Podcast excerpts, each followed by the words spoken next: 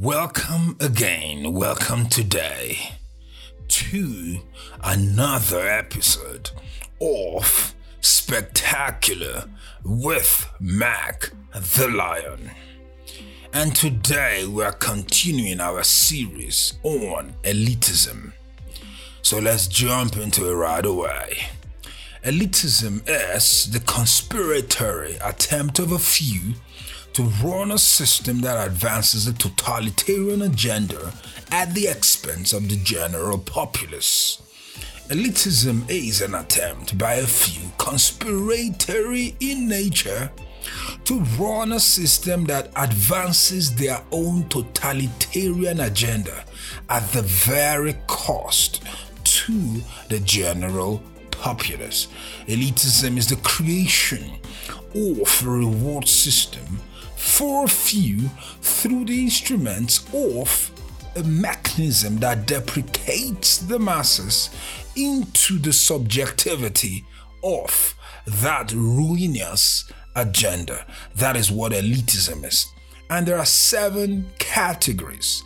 There are seven compartments, seven types of elitists on the earth. And I will number and name them very quickly.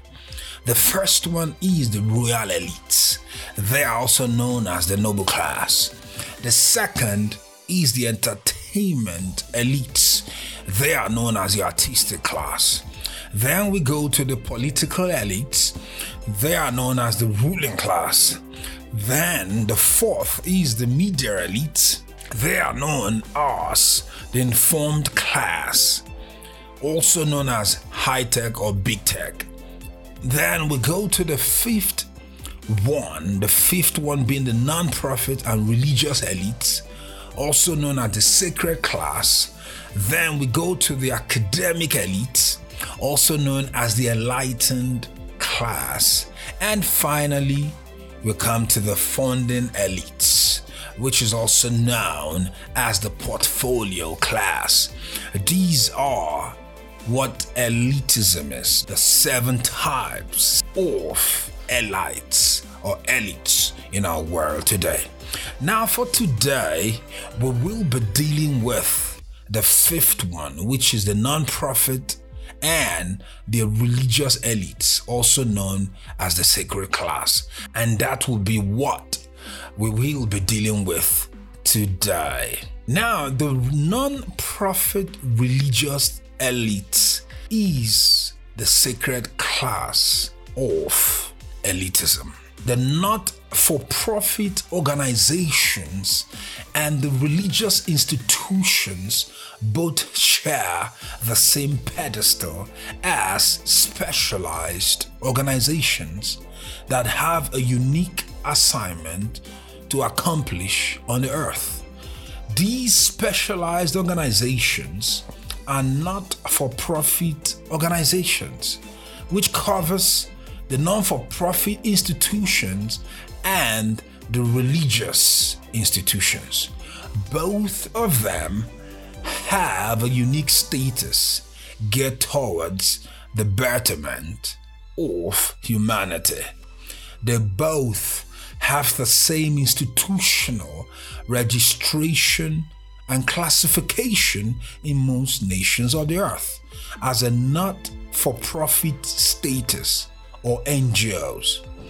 Even though there are so many N G Os and religious institutions and organizations and educational religious training organizations also, there are so many of them on the earth, but there are some that are right at the top of that representation, of that classification.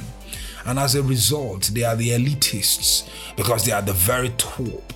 These are individuals who function under the cloak of either the founder of a major not-for-profit organization or an overseeing president or leader who is a clergyman of a religious order. That means he oversees an institution that is a religious order or a denomination. So he's a clergyman. So he represents part of that religious elite, because he's right there, right up there. A good example of this would be like a man by the name of George Soros, who is the founder of the Open Society's Foundation. And another good example would be the Pope of the Roman Catholic Church, who himself occupies that position. Now, irrespective of who the Pope is, it doesn't matter whether it's John Paul, it doesn't matter who that person is. As far as he's the Pope, he is right at the top. He's like the peak and the pinnacle of the religious elites. He's part of the secret class of individuals. These individuals are part of the custodians of the religious elites. These individuals are part of the category of the elitists, clearly identified as the sacrilegious and the sacred class. These are a sacred class of special group of elites that are simply sacrosanct, highly irreproachable in the sight of God and man. Their names cannot be casually invoked without some form of reverential honor attached to it. They can be mentioned lackadaisically. Anywhere you mention them, you have to tread carefully. Even many of the institutions, many of the media houses, once their names come up, you have to take it slow. You have to be easy. Even if people have committed things under their leadership, once you get there, you have to slow it down. You can curse even your president. You can call him a dog, a bum. You can call him any name, but you can't do it to these religious elites. You can't, because they are sacrosanct, they are irreproachable. You can't call their names anyhow. They are special people placed on the earth to accomplish special assignments. Their steps are unique. They have a form of godliness, a form. They have a religious order of things. They are part of that elite group. They are recognized everywhere, both in political circles, both in non-political circles, both in social circles. Their names cannot be thrust anyhow. Now, they have a specialized assignment on the earth, so they occupy a special sacred status before men. They can't be challenged, they can't be questioned in any formal way by anyone, simply because they are irreproachable. Their status places them in a special class all by themselves. To prove this, I can remember an interview that was conducted about two years ago, and that interview, it was conducted on a news station, a news network, Fox News, and there was a guest who was there, the former Speaker of the House. His name is Newt Gingrich, and this man was there. He was being interviewed because there was riots, there were all kinds of things happening in America, I think in twenty twenty, and there were people, there was this no cash bill, Uh, things that were also happening with the D As who were letting people out and all that. So there were questions that were being asked this man along those lines. And the topic was regarding everything that was occurring at that time. So Newt Gingrich maybe did not get the memo. So as he was talking, he just dropped the name of George Soros. And he said George Soros' money is what is working in many of these circles and bringing about all these people that are doing these things. And immediately Newt Gingrich made that mistake, committed an unpardonable sin by mentioning the name of George Soros. The interviewer and all the co-hosts quickly lashed out at the speaker with a hush hush, shh, shh, shh, shh. Hey, hey, hey, don't do that. Thou shalt not use the name of the Lord thy God in vain. You could see the way she hushed him. It was like a sieve blasphemy. Don't call his name. Don't even dare. Don't even dare do that. George Soros, what is wrong with you? You are barking up the wrong tree, Mister Speaker. What is up with you? You don't mention George Soros. Do you know who he is? He is the sacred class. He's of the non-profit religious elite. You can't just, he's equal to the Pope in his category. Under the N G Os, he's the top dog. Oh, sorry, not top dog. Oh, I sorry for false, oh, my bad, my bad. False analogy. He's the top Pope. He's the top man. He's the top cleric in that field where he is. Was he not the man that turned over much money than any other human alive? He pushed over billions. I can't remember now whether it's fifty billion dollars, but something of that range. He pushed over money that could make your head spin over into his non-profit initiative called the Open Society. So he's sacred, he's sacrilegious, he's a saint. You can't go there, Saint George Soros. No, you can't approach him anyhow. No, you can't. Newt Gingrich didn't get the memo. Someone didn't teach him. He didn't listen to this broadcast. If he had, if I know, I would have recorded it two years ago and sent him a copy, so that he would have known that you don't drop the name of Lord George Soros anyhow. That would be blasphemy. You can't just drop it anyhow. No. You can't just. And when he did that, he was quickly reprimanded. He was shut down, literally. So, and I think he learned his lesson, because he didn't repeat it next time. Next time when he went on an interview, he bypassed George Soros' name, because you can't put out his name like that. That's blasphemy. You can't use his name just anyhow. That is vanity. That is wrong, because it's part of the sacred order of elites. Are you getting what I'm trying to say? I'm not trying to be sarcastic up in here. I'm trying to tell you exactly what is occurring in the world. This is part of the religious elites. Their cloud is even more powerful, more influential than even the media, stronger than even politicians, because you, you can't impugn their character. They can't do any wrong. Everything they do is pure as the wind-driven snow, literally, simply because of who they are, simply because they are part of the sacred religious elites, the sacred order of entities who represent that which is golden, who represents that which is awesome, who represents that which is perfect. Oh, they can't make mistakes. They cannot. So when this man made that mistake by dropping his name, immediately he was reprimanded, and I think he learned it. And this is not the first time in any news or major news network that George Soros' name was dropped. But every single time he's dropped, you are hushed. You are told not to say anything. This is the hallowed name of George and Soros. You must not say it. This is a major news network. You can't do that. His name is holy here. Here, there's an altar, if possible, where his name is written. You cannot. You can go and sacrifice there, your acceptable sacrifices, but you cannot mention his name anyhow, for you cannot use the name of our Lord in vain, simply because of what he represents in the order of things amongst the elites and amongst those who do things from the unseen realm. See, you need to understand something about the sacred class.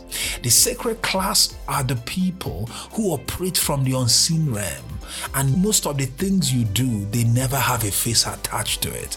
Do you know that many of the policies that are being pushed, even in the House, even through Senate, were projected, were things that were done and engineered by non-profit organizations, and we don't know these organizations. We don't even know who the, the owners are. We don't know the proponents are. We don't know who the funders are. But it's like a faceless thing. Why? Because it's spiritual, because it's religious. You have to understand that the non-profit religious elites are in one classification. Some of them are the most powerful, some of them are the most dangerous group of people. Everything from abortion to C R T to everything you can think of that is permeating the society today, that are causing people to battle, are constantly being pushed and peddled from the invisible realm. It's coming from the non-profit religious elites. But you don't know, because they don't attach their name to what they are doing. They walk behind the scene. They know those who are in power, those who are in influence, and they know how to pass the message across to them. They know how to make sure that they are lying. There are people that are part of the eugenic society who work on the ground, working on all kinds of things, working on the trans agenda, all kinds of things to make sure they neuter society, but you never hear of them. You don't know what they are doing. You don't know who is doing what, because they are all part of the religious non-profit elites. These elites don't have a face attached to the organization many a times. They just put a prop, they put a name, they hire people there, and they funnel their resources there. Of course, there are some N G Os that are owned, like the Bill Gates and the Melinda Gates Foundation and many other foundations that are owned by some of the big wigs. Even the, the Mark Zuckerberg, he owns his own too, and they funnel resources through which there are things that they want done in this world, in this society. They are the ones pushing it. They are the ones making it happen. They are the ones making it. They are the ones dropping it. There are a lot of the things that are happening in the world today. There are a lot of policies. There are a lot of laws that are being made. There are a lot of agendas that are being pushed. There are a lot of things happening, and you don't know who is doing it. You don't know who is behind it. You don't know who is peddling it.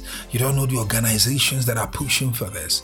But if you do a deep dive, if you get some of the best indiv- indicators to follow the money, you will be able to track it down to one or two non-profit organizations who say, oh, this is what we do. This is what we do. We are anything that has to do with abortion, that's where we are. We are here to make sure the killing of babies continue unhindered, expanded exponentially. But who is paying for this agenda? Many a times you don't know, because these things are like blood ritual, literally from behind the scene. So you don't know who is paying for it. But of course, in the outside, they present themselves. Oh, this is what we represent. This is what we do. We believe in uh, family units should be made up of just women. Let women be in charge. That's what it is. That's why our organization is literally part of that move that is making sure that our society is established on women leading only. He said, but what's the name of your organization? Oh, you don't know? Okay, let me tell you. The name of our organization is Black Lives Matter. He said, but what has Black Lives got to do with it? Because if Black Lives Matter and you're after establishing women to be the ones in charge and running society, how come you are now running after making sure that police and all these people are held liable because they are killing black males, as you said? So I don't understand. How come it is not contravening what you, because you are trying to defend the black males, and at the same time you say you don't need them in their home? He said, oh, are you really there to see to it that you profit from the blood of black men? Because because we really need to know what exactly, you know, no? because, okay, no, no, let's be hush, let's be hush. You're part of the sacred class. We're not allowed to talk about you, right? Because you're a not-for-profit organization, and the real charter of what you represent, we can't talk about it. We can't challenge it because you are sacred. I'm sorry for even bringing it up. I only just thought that, you know, since you are saying that you represent, you know, an organization that doesn't believe that maybe should be found anywhere in the family unit, why is the same organization now coming again and saying it's fighting for black males not to be shot by cops and people? So it's almost like as if you are really there to make sure that the cops shoot the black males, or you are really there to bring light, so at the end of the day the, the cops will not hinder the black males from going out to do what they must do, so that they can continue to loot and shoot and kill each other and continue, because the cops, you know, is the ropes. Oh, sorry, sorry, I'm getting ahead of myself. My bad. I'm very sorry. Um, you are the sacred class. I can't challenge. I can't check, I can't look into the motive of what exactly you may be representing. So I'm extremely sorry for even bringing it up. Please do forgive me. I, maybe another time we'll talk about it. But yes, you said you're, you're for to make sure the elevation of the black man, to make sure racism stops, to make sure that the black man gets his fair share of everything that is done in the society, to make sure that their communities are safe. But yet you are moving into the white communities and buying homes worth millions of dollars and living with the whites and running away from the same black communities that you seem trying to protect. So it's a bit of a, a complexity here. I'm not sure, it's a bit of an oxymoron, but sorry again, I'm appearing a bit into your business. I'm very, very sorry. Please, I'm sorry. You're the secret class. I can't ask questions. I'm very, very sorry, because every time I think about it, it creates a conundrum in my mind, and I'm trying to, you know, join it up together, because I know you are part of the secret class. No one is meant to ask you any question, because you are irreproachable. You are without blame. You are part of the non-profit. You can do what you like with it, all the money. Money's, yes, yes, the money, the sixty, seventy million you receive annually, where does it go to? Because we're hearing that you, you are buying houses in the in the Bahamas and in some of the coolest neighborhoods in California. But sorry again, I'm getting ahead of myself again. I'm sorry. You are part of the sacred community of the non-profit and the religious class of the sacred elites. Yes, yes. Uh, and there was the other day, there was a conversation where someone is saying, oh, drill music is bringing about the shooting of blacks, because a lot of all these music producers and music artists and rappers are killing each other, and it's getting out of hand. They even sing songs about it. They call it drill music. And now the mayor of New York is a black man, is calling for a meeting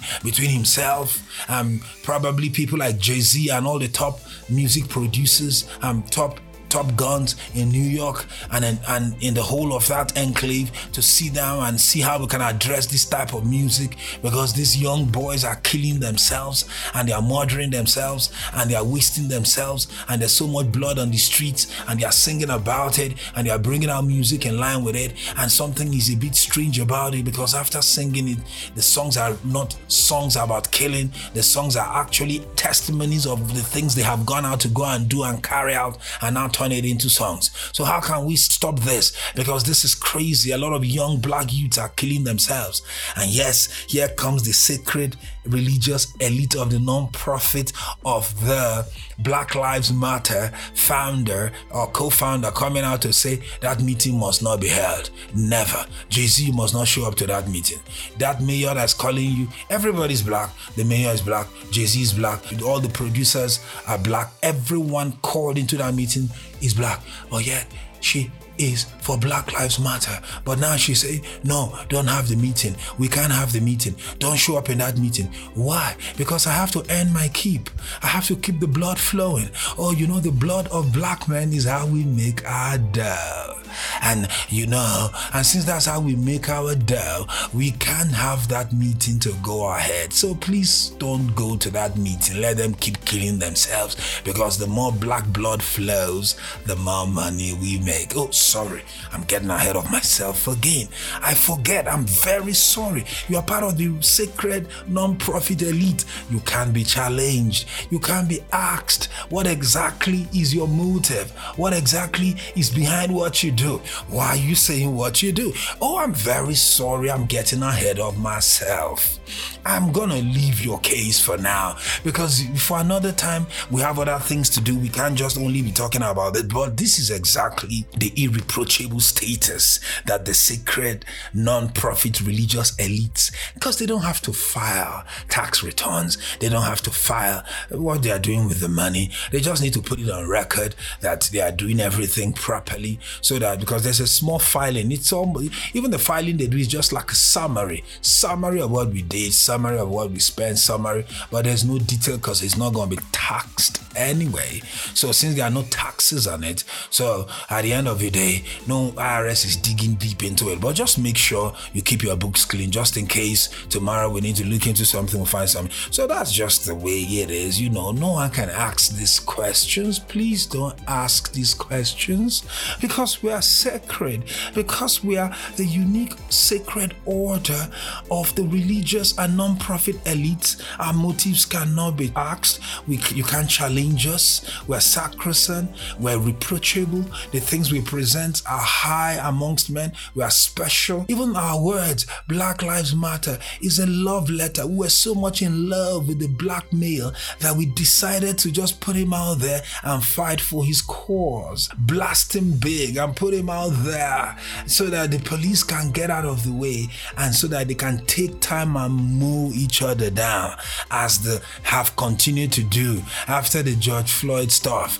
and with the explosion of the killings and the deaths and the shootings and the mayhem and the looting and the theft uh, that has brought more deaths. So when you go to the gun violence memorial, you see that there are more black men, more black women, more black people being killed as a result of our agenda. So it is working. But you know, you can't challenge us because we are sacrosanct. Like I said, we are irreproachable. You can't ask questions. We're part of that unique elite group of people that can't be investigated. You can't put us on the burner. You can't do that.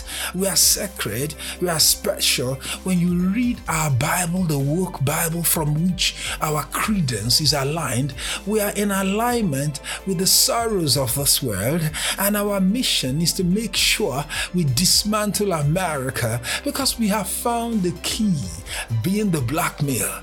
Yeah, the dumb black male, exactly. Who can't think, who do, who's not smart enough, who can't read in between the lines, who can't see he's been dubbed for a fool, who can, yeah, that's what we are. We are like that. We are not really smart. We really, we really are dumb. We are, we get overtly excited too quickly. We get emotionally charged, easily provoked. That's why we pull guns on each other. We shoot each other down. We kill each other like dogs on the street. Even dogs have more dignity than us. That's what we do. That's why everyone takes advantage of us and just need to pay us. They won't give us money to take care of our kids or take care of our communities. No, but they'll give us money to burn the cities down. Oh yes, they will give us money to burn the cities down. They give us money to loot because they pay us about fifty dollars an hour if we can loot a place, burn it, and bring the place down. Yeah, that's the Black Lives Matter. That's really what we're here for, because the black male agenda needs to be accelerated. Yeah, because that's just the way we think, you know. We can be used. It's easy to use us. Every generation that passes by finds a way to use us. And now we are being used again by our own people, selling us short. Yeah, and the proponents are cashing out. The race hustlers are cashing out. Everyone is cashing out on the blood of the black male. Didn't you see how sacrilegious Saint George Floyd was made the other day? What a holy guy. He was even being cradled by the Savior. He's even the Savior right now, because didn't you see him, Saint George, right with the hollow around his head? How can't you see his images everywhere? Oh, we did that because we are part of the sacred class. You can't see anything. If you do, you are a racist. You must be a racist. You must be a misogynist. Yes, you must. You must be a narcissist. You must be a white supremacist. You can't challenge that because we are perfect. We know what we're doing. We're doing the right thing. We're moving for the agenda of the black man. That's why the killings have exploded since the Saint George Floyd's, yes, induction into the hall of saints, of the greats, of the ages, who accomplished so much by letting himself die after he was knelt upon for over eight minutes. And as a result of that, he has sacrificed his blood for us to be able to use it and cash out big time and got the biggest payday of our lifetime. How beautiful that can be. Oh, we just thank you very much Matter, for what you did for us, Saint George, for your life was worth more than a million dollars of the beautiful home we were able to procure. Because you are the man, you just did it for us, because we love you so much. That is what Saint George does for us. So he was able to shed his blood on that particular day when he gave up the ghost after the cocktail of drugs that was caught up in his system did not allow him to breathe, and the officer who came and finished him off and gave us the right thing that we required to be able to present this sainthood that is made possible these days. So we are just happy, so we are just excited, so we cannot but celebrate the Saint George Day, the Saint George Floyd's Day, a special day to remember the day that he gave up his life, that all of us may get paid so that we could get those juicy, nice mansions up in the Beverly Hills and up in Hollywood, up in the Bahamas, in, in the waterfronts. Yeah, in those exclusive estates where we're living with our own people now. Yes, the white community, where no one will bother us. So just get, just keep it flowing. It's working perfectly. But like I said, we're sacrosanct. We're holy. You can't touch us. We're part of the non-profit religious elites. We're untouchable. Anything we say stands. Everything we say becomes. Everything we push, people will run for it, because the world will believe us. We're part of those elites. Anything we say stands, and that's how it is. So we're part of the elites that have attained sainthood. And because our organization is non-profit, we are a sacred class that is untouchable. No one can prosecute us. Is there any open case, investigation? Even in places where they say they will look into it, nothing will come out of it. We know ourselves. We're part of the sacred elites. We never go to jail. We never do anything wrong. We are special. Remember, the reason why the world is where, how it is is because people like us did not stand up in time to move the earth forward. And finally, we came to answer the call. And now we're bringing the world to the place it ought to be. So that's why we're part of that sacred elite. So no one can call the names. So no one can mention them. Even mentioning their names at times on Twitter, you can be shut down for it. Remember, there was a time, it was also in the past, where there were things that happened in the Vatican City, or things that happened amongst the bishops in America and places like that, where there were cases of immorality and child molestation that occurred to young boys, altar boys, when they were kids. And it was so scandalous, it was so terrible, but it was very difficult to criticize the leadership, very difficult to criticize the Pope or the Vatican City for not managing that, that problem properly, for not investigating it early enough, but rather for allowing it to fester until the victims went to the, went to the system, went to the cops, went to the police, went to the The news agency, conducted interviews. Some of them did not even show their faces because of the shameful things that happened to them. That was when eventually the Vatican City responded. But even at that, we had to still tread carefully. We had to still mention it cautiously, because this is part of the sacred class.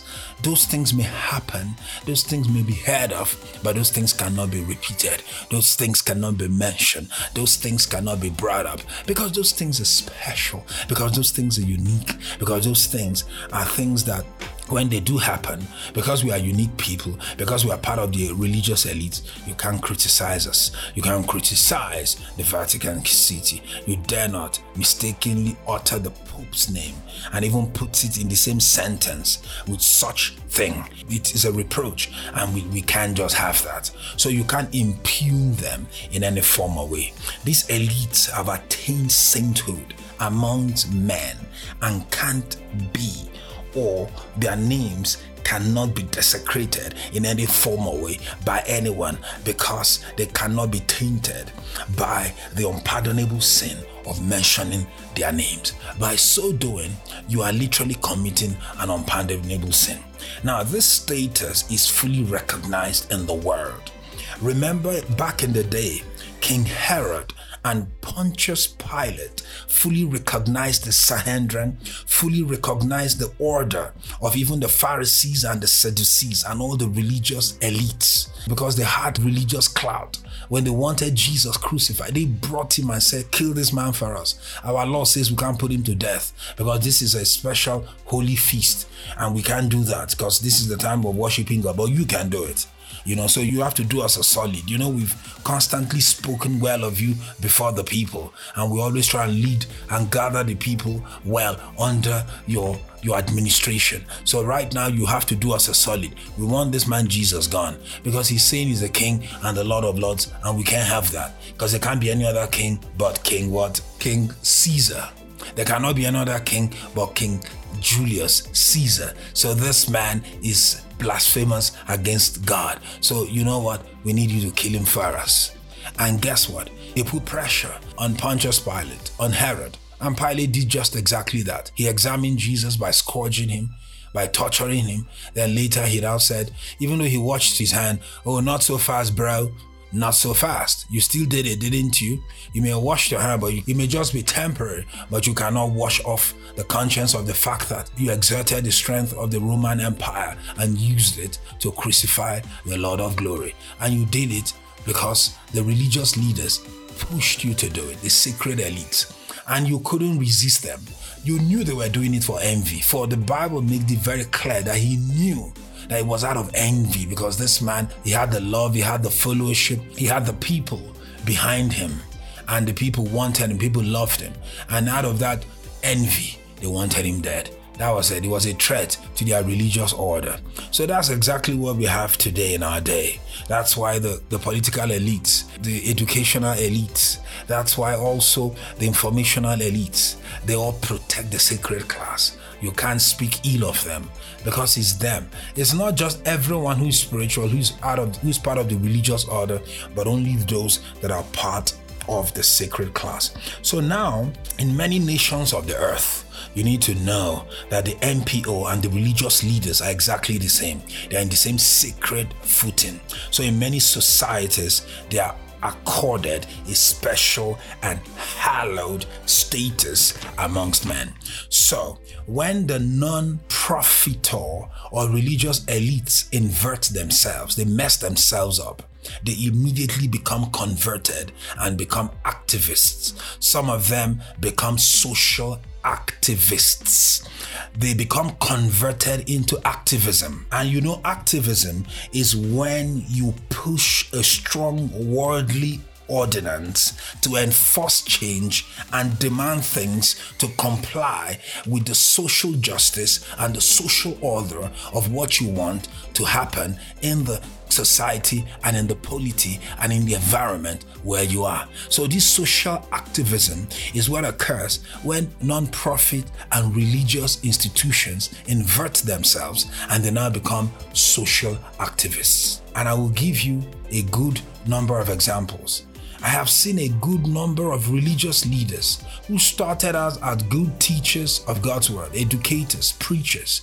Then over time, I don't know what happened to them. They became beat by that spiritual activism, that inversion of the originality of preaching the gospel of Jesus. They make a transition and now they start preaching the gospel of the woke Bible. They start preaching from a social gospel. They start out as preachers, preaching the word of God.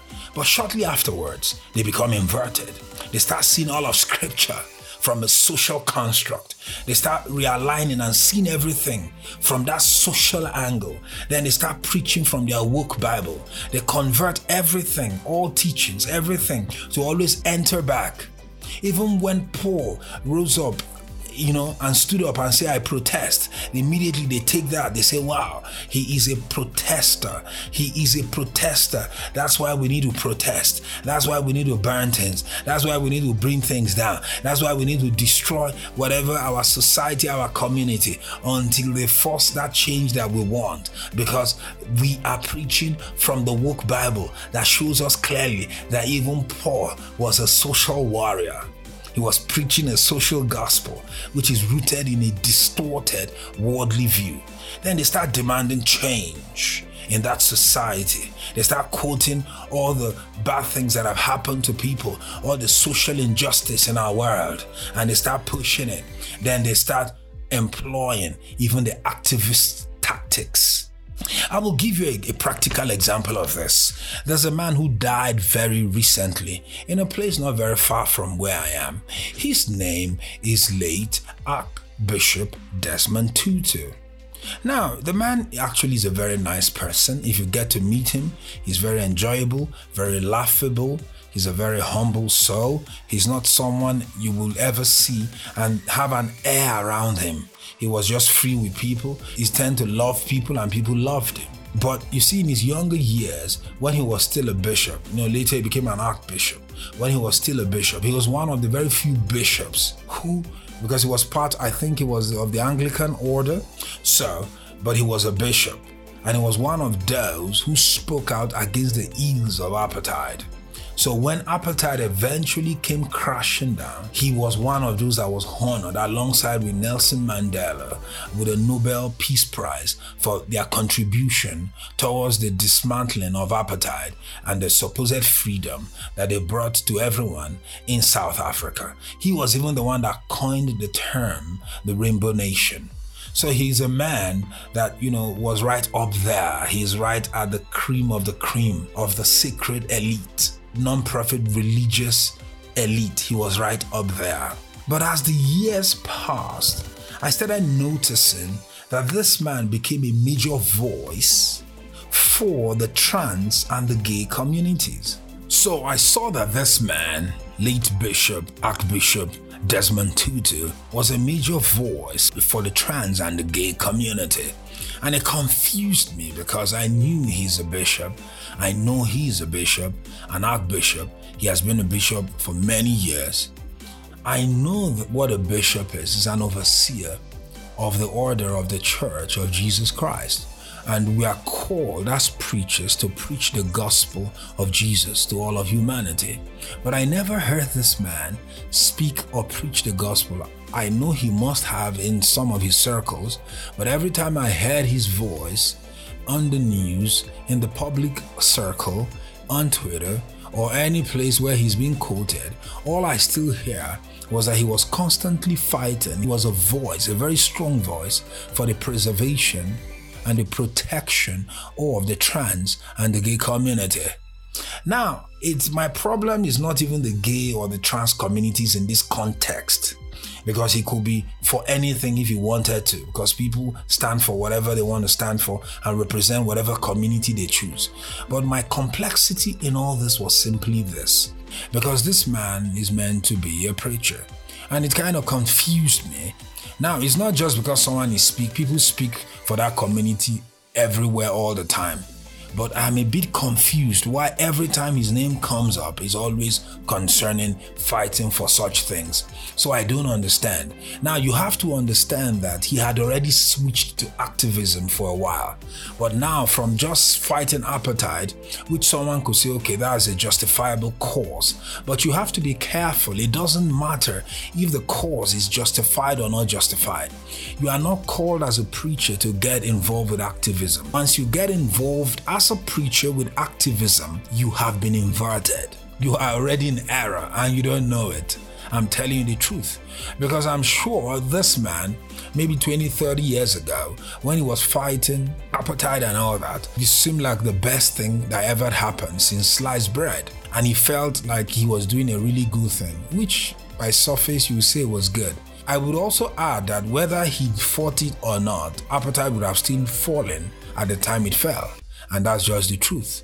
So him adding his voice may be a plus, but I'm just trying to tell you it would have still fallen.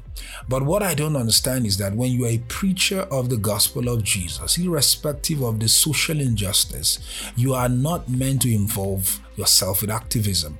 We are not meant to go out and enforce and demand change in our society by declaring that justice must be done, and we start using a bit of the militant tactics, if possible, to be able to enforce what we want. That is not the gospel we preach. That is not how it works. There is nowhere in scripture, whether from Genesis to Revelation, you preach the truth of God's word, and that's all you do. You are not to now enforce it. You are not meant to make anyone do nothing. You are not meant to move anyone to do nothing. You are just meant to preach the word. When you preach, people will be convicted. If they do the right thing, good for them. If they continue in their old ways, they'll be condemned at the end of the age, at the end of the world. But yours is just to preach the truth.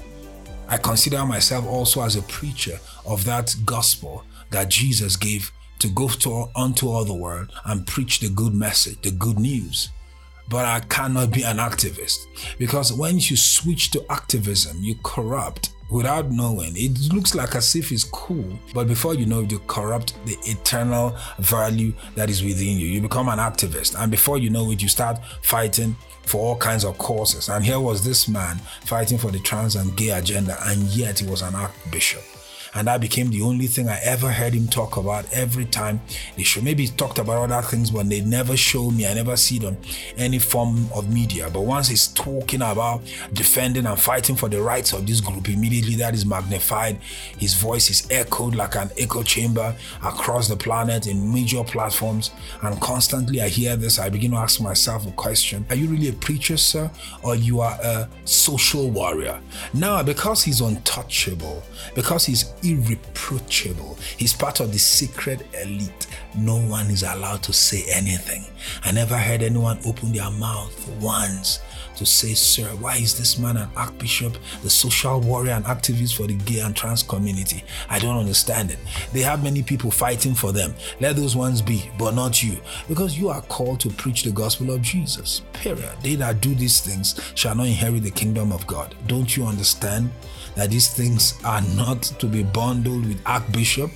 Unless I'm missing something. But that's what he became. He became an activist. That's what he believed in. That's what he started standing for. The ground had been moving under him gradually until finally he found himself in that. And till the last minute that I know, he didn't see anything wrong with doing that. Now I understand that to be what the activism spirit is. Once you are inverted, you have been now socially reconstructed and you become a social warrior, and you start adapting yourself to into the, all these things. I'll give you another example.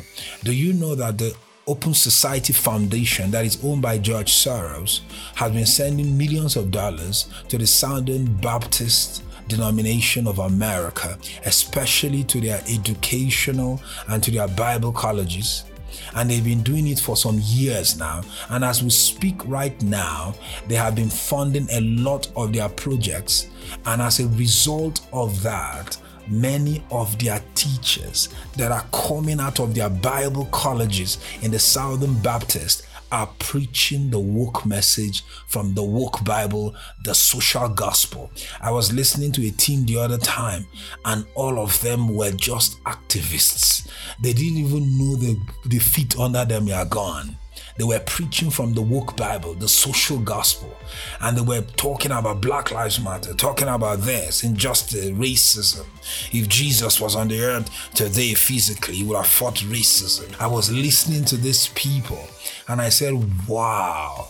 Now, the Open Society Foundation have literally changed the gospel of these people by funding them, and by funding them, they have deprecated and corrupted them and have literally made them into the order, into the social order of the Open Society Foundation and the social order of the Southern Baptist of America, one of the largest denominations in the Northern Hemisphere.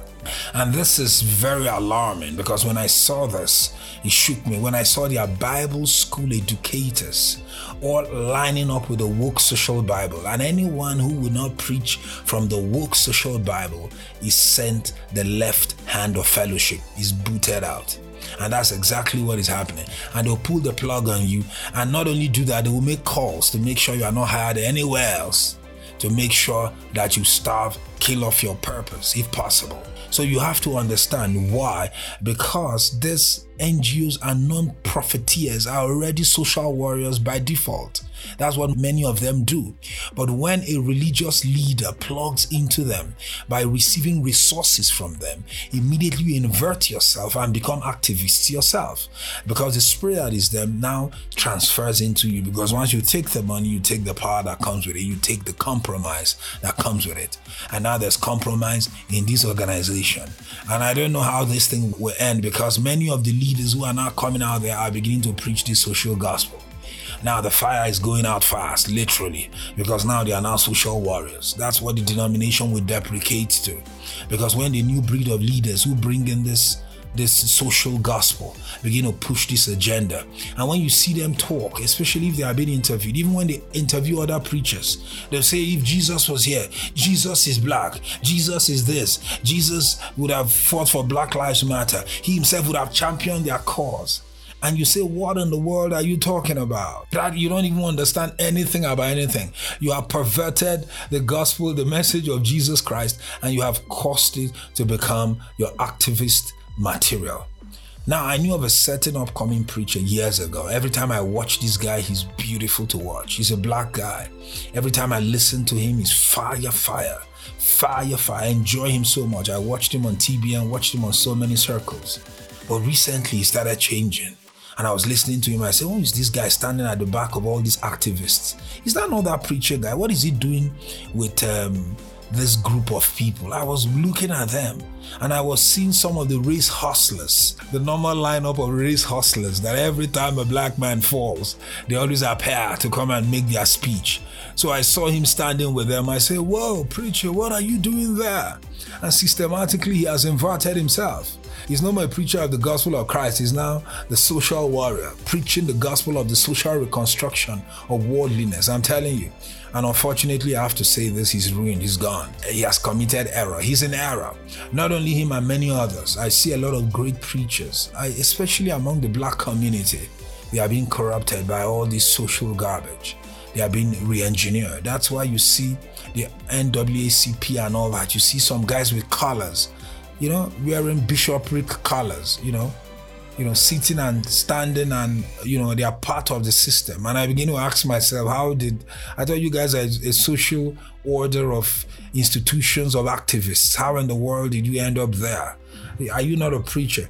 Now this thing looks, because it looks a bit simulated, you see, it looks like as if it's a good cause, it's a good thing. So you wouldn't even know that you are caught up in this vice. You wouldn't know you are inverted. You wouldn't know you are ruined. You wouldn't know that you have committed the error of inversion. And let me tell you the danger of the spirit of religiosity. In the end, it will get you to be disowned. In the end, it will get you to be disowned. Remember what they said to Jesus. We casted out devils, we opened blind eyes, we did this, we did that, we walked many miracles in your name.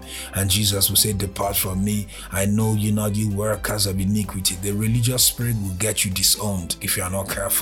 I'm talking about the spirit of elitism, the social class of elitism, where you think you are part of a social order of leaders who are part of the sacrosanct, the sacred class of elites who are special, who God have given a special assignment, and now you're an activist preacher pushing your social construct and agenda. You don't know you have already been inverted. You don't know that you are cut up. You don't know that you have been, you have committed error. You are in deep error. I'm telling you.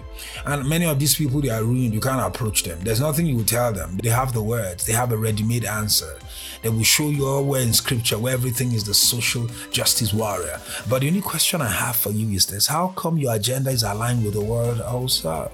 Because many of the people who profess exactly the same social agenda you are pushing, the same people don't even believe in Christ. There are many of them that are atheists. There are many of them that don't believe in Jesus. They don't believe in what he did for us. They don't believe in his blood. They don't believe in the Savior. They don't believe in his saving grace. So how come the same people you are, that you are aligned with them? How come you are in the same social order with them? How come you are all flowing? What exactly is going on? Is it possible by any chance, just maybe, that you are corrupt? Is it possible you've been inverted? Is it possible you are now part of the social order of individuals who are now inverted, and you are now an activist and you don't even know you are gone? See, when you queue up on a line, you look behind you and you see people that look a certain way, act a certain way, talk a certain way, believe certain things in the same queue. You must be in the wrong queue. Trust me, when strange places begin to invite you to come and speak for them, you should be able to ask yourself, why are these strange groups inviting me now? Oh, they say it's the message I have, but how come you are not aligned with the God that I serve, but you seem to be aligned with the message I preach? Maybe the message I'm preaching is not really aligned with the God that I claim to serve. That's why you are calling me.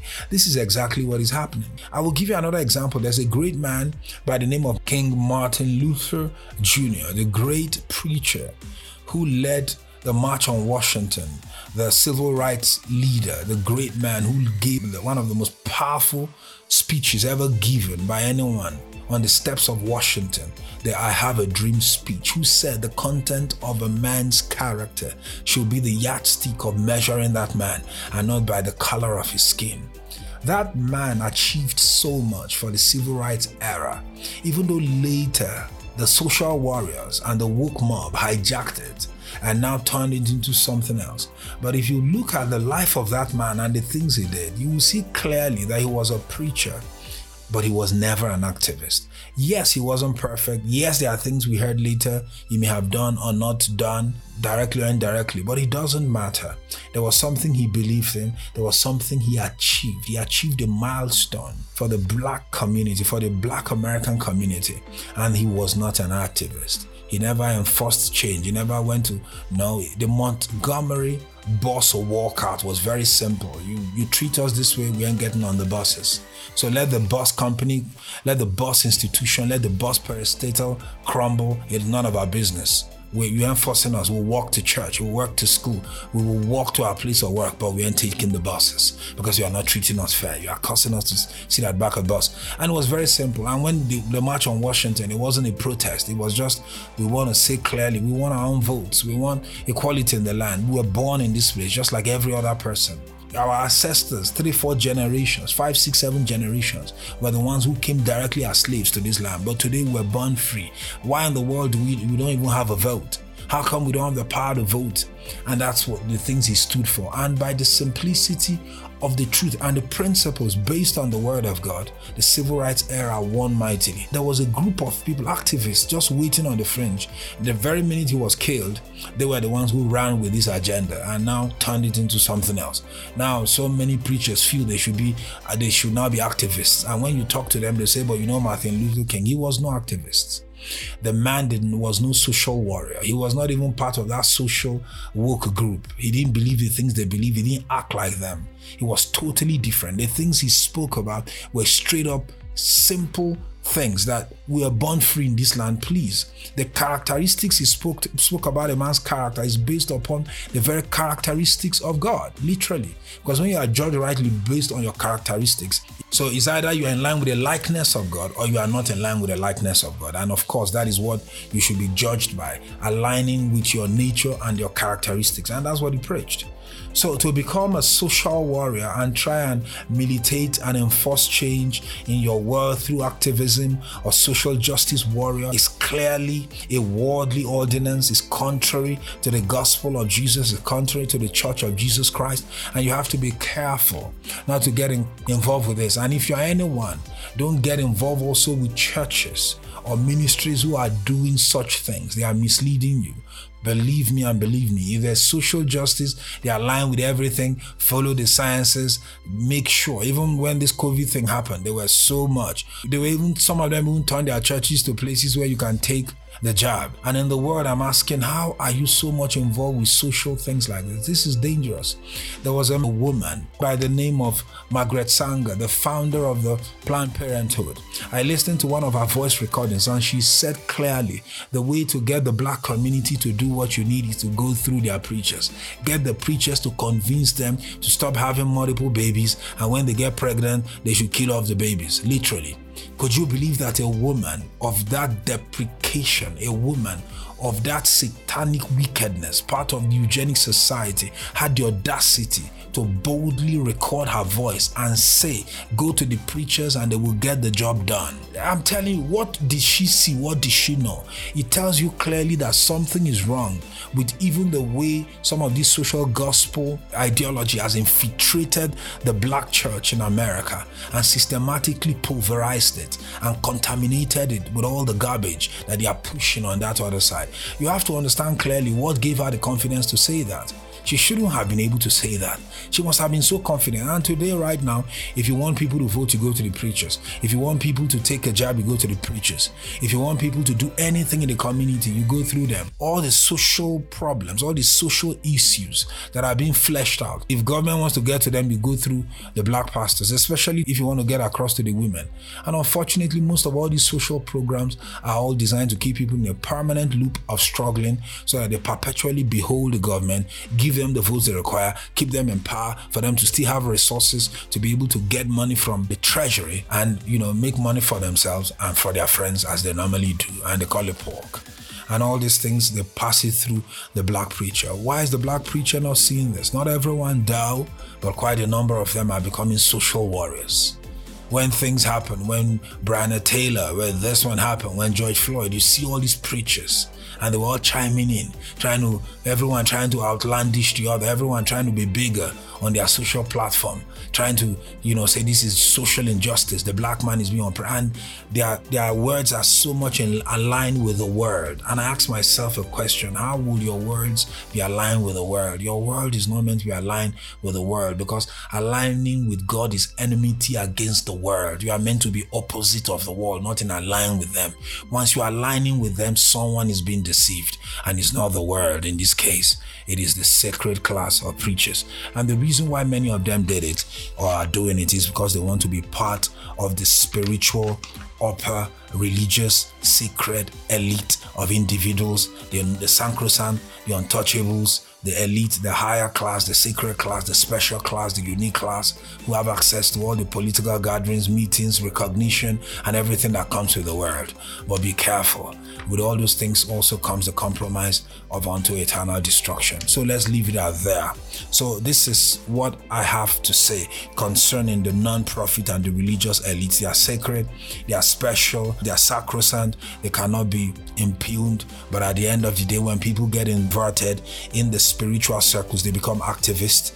And when also the non-profits also get inverted, they begin to put agendas that poison our society, that destroy the community, the same places where they claim that they were really there to help. This is what is happening in our world and today. So thank you for listening to this message. Thank you for joining us in another episode of Spectacular with Mark the Lion. I look forward to the next one on our series. Please do enjoy it. Please do share it. But we'll be encouraged to produce more if this thing is spreaded to every other place, and let everyone be a part of it. So let the good word out.